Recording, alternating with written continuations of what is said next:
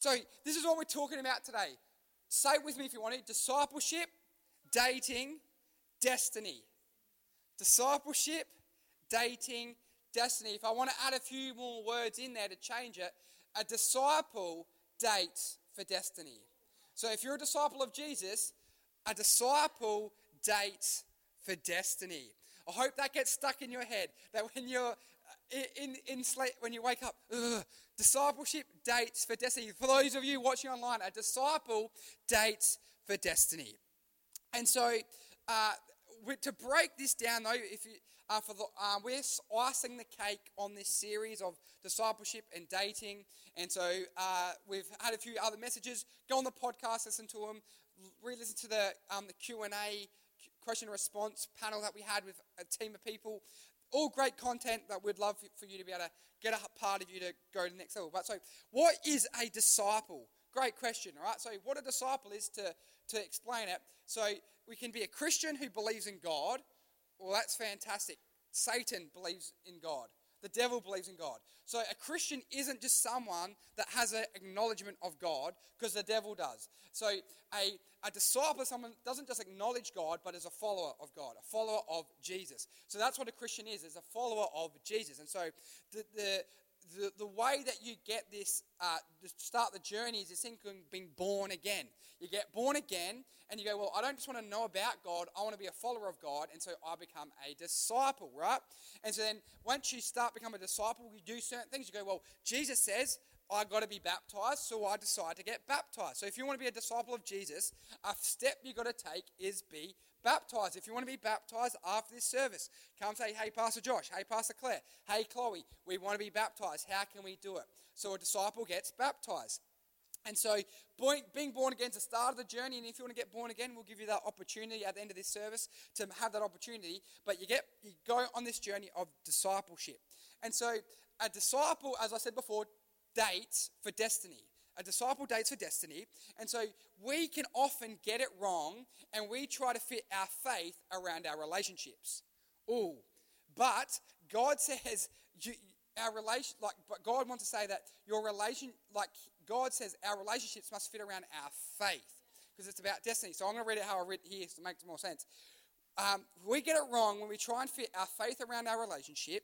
But God says your relationship must fit around your faith. And I want us to understand that as disciples, no longer do we fit our relationship around God. Oh, well, I'll have youth over here, I'll have church over here, and God over here, and then I'll have my boyfriend over here. No, God's saying your boyfriend or your girlfriend should fit around your faith. And we've got to live with that understanding that a disciple dates for destiny. And so our key text tonight is found in 2 Corinthians chapter 6. So 2 Corinthians chapter 6, and we're going to read verses 14 to 16, and it's going to go on the Sky Bible behind us. Look at that. So, the temple of the living God. Interesting title for this part of this Bible. The temple of the living God. And so, verse 14 says, don't team up with those who are unbelievers. Don't team up with those unbelievers. Then you may be familiar with the quoted normally from the New King James translation, which says, do not be unequally yoked together with unbelievers. So I'm often hear people talking about not being unevenly yoked. They're reading it from the New King James translation. Next slide for us, Seth, and we're going to continue to read to verse 16. So do not team up with those who are unbelievers. New King James, don't be unevenly yoked. How can righteousness be partnered with wickedness? How can light live with darkness? What harmony can there be between Christ and the devil? How can a believer be partner with an unbeliever? And what union can there be between God's temple and idols? For we are the temple of the living God. Two things I want us to really unpack from what we've just read. First one would be the team and yoke. We're going to unpack that. And the second one would be we are the temple. We are a temple. Interesting thing. So we'll start with the second one. We are a temple. Who's familiar with Easter? What happens? Jesus dies on the cross and rises again on the third day, which is awesome. He died and rose again. First person to ever do it. Very cool things. That by himself. So Jesus dies on the cross, rises again, and then something really interesting happens when Jesus dies on the cross. So for those that are familiar with the story, it says Jesus hung on the cross, breathes his last breath, And at that same time, other crazy things happen. The sky goes dark everywhere. But one of the crazy things happens. There's this thing called a temple, right? And this curtain rips from top to bottom in the temple. And so, but to take a back step though, so what makes a house a home? There's a question for us. What makes a house a home? People. Good. Everyone give Michaela a clap. Exactly right. What makes a house a home is someone lives in it. That's because there's a lot of houses, but it's a home when someone lives in it. The temple was the house of God, because the temple is where God dwelt. His actual spirit, the Holy Spirit, dwelt within the temple. That's where it was. And so there was all these crazy rituals, kill sheep and slaughter them so humans could make their way to God. But when Jesus died on the cross, this curtain tore, saying that no longer do we have to work our way to God, but God worked his way to us. That's something to clap about. Like, we're so grateful that we don't have to come to church and go, here's my sheep, let's slaughter it. I'm pretty excited about that I don't have to do that, because no longer do we have to make our way to God. Jesus made his way to us. And so no longer does the Holy Spirit dwell in some weird building. It dwells in us. We are the temple of God. And so we can think, well, we're not some weird building. No, because we are the housing place of the Holy Spirit. We are the housing place of Jesus. And that's what's really cool about Easter. So that's the first thing we understand about we are the temple. We actually hold something of the supernatural in our lives. And if God lives in us, we've got to understand, just like there was rituals and things to be holy to get to God, we've got to understand we got something special in us. And if we got that special thing in us, we can't be doing things that dishonor that something special within us. So then the second thing then was the yoke. And so some of us may be familiar with yolks, the yellow thing in the egg. Yes? No, wrong yoke. A yoke is, yes, it is a yoke, but not the yoke we're talking about.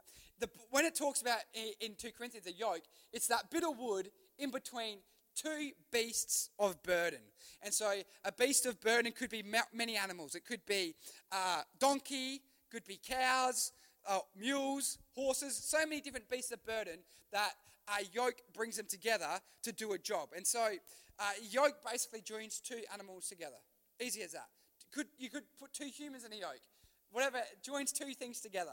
And so the reason, and so back in our day today, we got tractors and other machinery.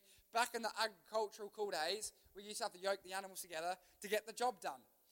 And so to understand what it means to be like unevenly yoked, right? If you have a healthy animal and a dysfunctional animal, broken leg, whatever the dysfunction could be, it is unevenly yoked, right? Because the healthy animal is limited to what the unhealthy animal can do. So if you've got a fully strong animal, then the one next to it's got some broken leg, the good animal can only work to the level of the dysfunctional animal. Does that make sense? If one of them's legs busted, the good one won't just be able to drag the other one along. It can only work with the dysfunction to the one beside it. And so that is the purpose of a yoke. We want to see animals working together, but if it's unevenly yoked, you've got one stronger than the other, it's not going to have its desired result. And so the reason why they yoke things together is this word called synergy. Can everyone say that? Synergy. Synergy. We're going to jump to the end right now. We want a destiny of synergy. That's what we want. And so I'm going to explain what synergy is, but we want a destiny of synergy. So this is what one dictionary says. The synergy is the interaction or the cooperation of two or more organizations, substances, or other agents to produce a combined effect greater than the sum of their separate effects. Now that sounds really weird, so we're going to break it down. Seth, let's see the next slide for the pictures that we got there. So those there are two horses in synergy. And I think another name for those horses are draft horses, right? And so we're going to do some maths. Can we go to the next slide, Seth? Thank you. So welcome to math school, right? So the math says one draft horse can by itself lug along 8,000 pounds. So one draft horse on its own can lug along 8,000 pounds. So what would everyone assume two horses together could do? Let's see the next slide. 16,000. But we are wrong. The real mass is, thank you, Seth, da-da-da-da. 24,000. So two horses together can actually produce more than on their own. That increase, that multiplication, is a word called synergy, which is interesting. So we would assume 16,000 is all that they could achieve, but they together paired up, they have this thing called synergy, and they can actually carry more weight than they could do on their own divided. And so that's an extra 800 pounds together they're creating. Now I think that's a pretty awesome thing. God designed that in the way he created earth, he created synergy. That we think, oh, 16,000, he goes, no, I'm going to put some multiplication on that, and we're going to create some synergy to do more. And so a more easy to understand English way of describing synergy. So the whole is greater than the sum of the parts. So synergy can particularly be illustrated through two horses pulling weight. A draft horse on its own can pull up to 8,000 pounds. However, when two draft horses work together, they can move up to 24,000 pounds. And I think that's just amazing. And so to illustrate this more, so as I said, God created synergy. It was his design and it was his plan for creation. In Deuteronomy chapter 32, verse 30, it says, "How can one person chase 1,000 of them, and two people put 10,000 to flight?" Now, so this is like a battle example, talking about going to war and making people flee from you.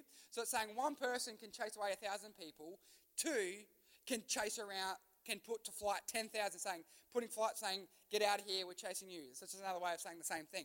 And so God is saying, when if one person could do 1,000, two people together can do exponentially greater. And because God is a God of synergy, he creates synergy, and I believe God has a synergy destiny for you on the live stream as well. God has a synergy destiny for all of us. And going back to this thing about being unevenly yoked, evenly yoked, all that stuff. So often we could hear things like this. Well, don't be unevenly yoked. Don't be unevenly yoked. Don't be unevenly yoked. And I could hear that and go, why does God hate non-Christians? If I'm a Christian, why does God hate non-Christians? They look attractive. They talk nice. They wave to me. Whatever the thing that we might be attracted to a non-Christian about, we could say, but why does God hate non-Christians? Why does he? But it's not actually the case. He doesn't hate a non-Christian. He just loves you more. That's what we've got to understand. It's not about he doesn't like non-Christians. He actually likes what he's got on your life and wants you to have synergy. God isn't anti-Christian. He's pro-synergy. And we've got to understand that if we're going to be evenly yoked, we want to come together with someone that has what the call of God has on your life, multiply and grow in synergy, not be cut short because we're unevenly yoked. Because you got the call. I believe everyone in this place has a call of God on your life. And if we're going to go, well, we'll just go here, go there, we'll cut ourselves short from the synergy God has for us. So he's not anti-Christian. God doesn't hate non-Christians. He loves them, but he loves you so much more and wants you to be pro-synergy. And so one youth, us leaders, myself, Pastor Claire, Chloe, we could all would say this: we are not anti-dating. We don't say in the youth ministry you can never date. We're not going to say that, but we are going to say we are pro-synergy. So we might say, hey, we think that's a warning there. Danger, danger. But we're not saying it's anti-dating. We're just pro-synergy. We don't want you to waste your life on a relationship that wrecks your life. We want you to get into a relationship that creates synergy, that has a greater impact for the kingdom of God, not just, I'm happy with my 8,000. No, I want to be a person that goes, I want to team up with the right person and produce 24,000. Can I have a clap if someone agrees that can happen? So a disciple dates for destiny.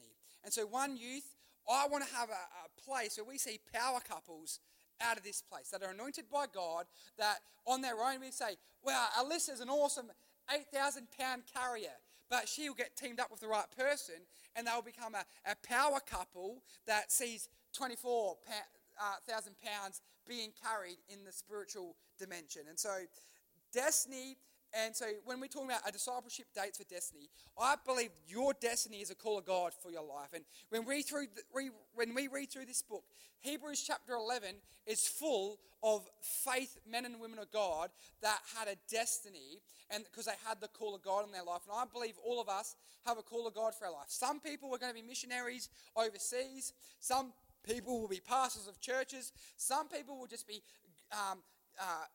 great business owners. It's not like ministry is just not what happens on a Sunday at church. Ministry is when you go, God, what have you called me to do? And I'm going to be faithful with that. I'm going to see change. And so, and I just believe that we're going to see power destiny couples that have the best synergy ever to see miracles take place. And so, Moses had the call of God at a burning bush. A young man named Samuel was in the temple of God, and his voice spoke to him at night. And so God can speak to us in many different ways. The primary way is through the word of God. You might be, like so many times I'm sitting in church and at youth, and people are preaching, and God's speaking to me. There's so many different ways that God will speak to us. But like the men and the women in the Bible had the call of God, I believe that we can get a call of God and we go, that's my destiny. That's where I'm called to be. And I don't want to be unevenly yoked and be with a partner, with a relationship that holds me back. I want to be a partner that when we come together, we see the multiplication. We see the increase. We see God do something powerful that we could have not done in the natural. Synergy is something that can't be done in the natural, but when it comes together, we go, God, we're getting in on your plan and believing this union is going to be something powerful for the future. And so there's many different ways, though, we can be unevenly yoked. The most typical one would be, as I said, like before, you might be a Christian and a non-Christian. That's like the number one, unevenly yoked. You can be two Christians and unevenly yoked. You might have a person who goes, I want to go live in Africa and be a missionary, which is fantastic. And the other person goes, well, I want to be a missionary in India. Well, that's not going to work. You're going to have to find the missionary that wants to live in the same area to be evenly yoked, so you're not going, well, I really want to be here and I really want to be there, but they can come together and see God do something powerful. So that's another thing. So you might both be believers, but we've got to make sure that the calling is the same, that you can have greater influence. So basically, we just want to make sure that God, you're going to bring us the right people in our life, that we can be aligned in the right way to see synergy and destiny as our future. If the music team wants to come back, I want to close with this last illustration. So term one started and we had a one night. Who remembers that? We had all the pizza over that side of the wall. Very cool. We had a lot of pizza. How's the olive, Seth? You remember the olive pizza? That's all right. So we had those olive pizzas that didn't get touched. Beside the point. So we had the one night, and who remembers we watched Robert Morris talk about the blessed life, and he had the message entitled, it was all about the heart. Everyone remember? All about the heart. And there was, at the end, we had those review questions, and one of the questions was, does our money belong to us, or does our money belong to God? And it opened up a really interesting debate, because if we believe the money belongs to us, we generally will be greedy, because it's like, no, I can't give it away, because it's mine. But if we have the understanding, well, actually, my money belongs to God, we don't have that same grip on us, because we go, well, God gave it to me. What is it to me if I give it to someone else? Because God will provide for me yet again.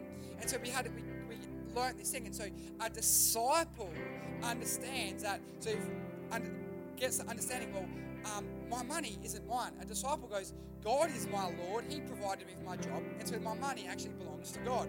And so then a disciple then understands the concept of tithing. Now, what's tithing? Some people cynical about the church say, that's some tax that the church makes you give them. No, we're not going to ask you how much you get paid. But when you come up a disciple, you go, God, I'm convicted. I want to give my tithe, my 10% of my income to the kingdom of God, to church, because it's a Lord issue. And so we can worship God through songs. Who hears songs on the radio? So songs aren't worship, because there's songs everywhere. But we can use songs to worship God. Does that make sense? Songs can be used to sing about whatever you want, but we can also use songs to worship God. In the same way, money can be used for whatever we want. But when we commit our tithe to the kingdom of God, we're actually saying, God, just like I use songs to worship you, I'm using my finances to say, you are Lord, you are in control and my income comes from you. And so that's why I give my offerings, because I go, God, I trust you are my Lord, you are my provider, and so I give my offerings to God. And so, then the disciple starts tithing. We get a disciple takes the next step and goes, well, I'm not just going to tithe, I'm going to be generous and go over and above giving. And so my youth offerings aren't my tithe. I tithe the church. My youth offerings are me going over and above and going, I'm so blessed by God, I want to invest into other areas, and so I invest into the youth ministry. So that being said, I've got an illustration for us, right, about synergy. And so our church has a special offering that's over and above our tithes called One Priority. Is everyone familiar with One Priority? So each August, we'll put in, our church will give money and say, God, we want to give money to One Priority to see what we do as a church get better. So we see the playground that the kids' church work on. We have that because of One Priority. Those seats that you're sitting on them because of One Priority. We got air conditioners that work because of people gave them One Priority, where people said, God, what do you want me to do? What do you want me to give? That we can see what we do here at One Heart get better. Because people are going over and above their tithes and we're going to give generously in our offering. And so I am not married, so I go home and I'll say, so like last year I sought God, I said, God, how much do you want me to give in One Priority for 2022? God gave me a figure and I started sacrificing each week, putting away money that I can give that figure into One Priority this week. And I've got to tell you, it's a sacrifice. It's not an easy step, but I said, I'm going to take a step of faith, make a sacrifice and save up to that amount that I can put my money in at One Priority, right? So, but because I'm single, I just got to go, God, what are you telling me? And I go with it. But when I get married, I'll have the opportunity to have synergy in my decision. And so I hear a lot of, I would say, heroes in the faith that I hear them talk about, and this is what they do. And so the husband will, in his private time with God, will find his place and seek God and be like, God, speak to me today. Wow. Yep, that's what I needed, Jesus. Whatever. Okay, yep, I'll work on that. Jesus, God, help me work on that. Right, the husband will go into his place of private time with God, seek God, and then he'll say at some point, God, One Priority's coming up. How much do you want me to give this year? Like, we, what figure is our family going to give to One Priority? And so the husband will go, all right, God's told me $1,000, right? So then the wife will go, the wife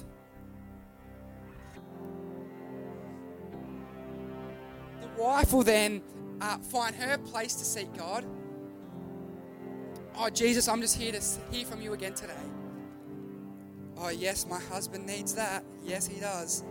God, give him more grace. Ooh, yeah, maybe I could be more forgiving. All right, God, help me work on that. So the wife's doing her time with God, and then she says, God, One Priority's coming up. How much are you telling our family to give to One Priority this year? And then God tells her $5,000, right? Because she has more faith than the husband. And so then the wife goes, oh, hey, honey. How are you? Right, they come together, for the illustration, they come together and they say, how much did God tell you that we should give to One Priority? And he goes, oh yeah, I'm really passionate. We gave $500 last year, but God's told me let's double it, do $1,000. And she's like, well, God told me to put an extra zero on it and go 5,000. And then those couples then go, well, we'll go for the higher amount because it's a bigger faith risk. And there's synergy in that. And so that is one way where they're evenly yoked, because they go, you know what, we're both in it for One Priority and we're going to come in this together, seek God and do something special. But in the sad circumstance, if you're unevenly yoked, the one partner will go, well, I want to give this, and the other partner will be like, there's no way you're giving that money to the church. And that's just one little element of being evenly yoked. But I want us to be a youth ministry where we have our destiny of synergy, where we're no longer worried about what being limited by what our partner does, but we go, God, I have a destiny where if you are called to go on a mission field, your partner says, you know what, I'm packing my bag, We're in this together. When you go, you know what, we're going to start a youth ministry in some town that doesn't have a youth ministry, your partner says, you know what, we're in this together. I'm all for it. And so I want us to see a youth ministry where young people get dreams of the call of God on their life, and then that we then step into that and not limited by the things because we went, oh, well, they looked really cute, they had a nice smile, but then they've stifled my destiny. So can we stand, and I just want to pray for us in faith that we can live a life, that we can have a destiny of synergy, that we as young people can go, God, we're no longer going to be content by just living life status quo, but we're going to live a life where we pursue as disciples. We're going to be a disciple that dates for destiny. That we're going to have eyes to see what's attractive in the kingdom of heaven. And so, right, all of us right now, why don't you just raise your hands? I'm going to just pray in faith that we can see miracles take place. So for those watching online, God, for those right now in the building, God, I pray for us, God. I pray for fresh eyes, God, that we would no longer. Yes, it's awesome that we. There's people that are attractive around us, God, but I pray that our eyes wouldn't just see what's attractive in the flesh, God, but we would see what's attractive in the spirit. People of faith, God, people that can take a risk, people that would go, you know what, we're gonna live a life of synergy and live with our destiny in mind and not see the unevenly yoked and break it. And God, we don't want to be limited by the dysfunction of the person beside us, God, but we want to be propelled by the health of the person beside us. So God, I just pray that you'd help us have dreams and visions implanted in our hearts, that we could move forward in a fresh way where we go, God, this is what my call is, and God, help bring me the partner, help bring me the person that would line me up with that. And so we're just going to sing some of this song.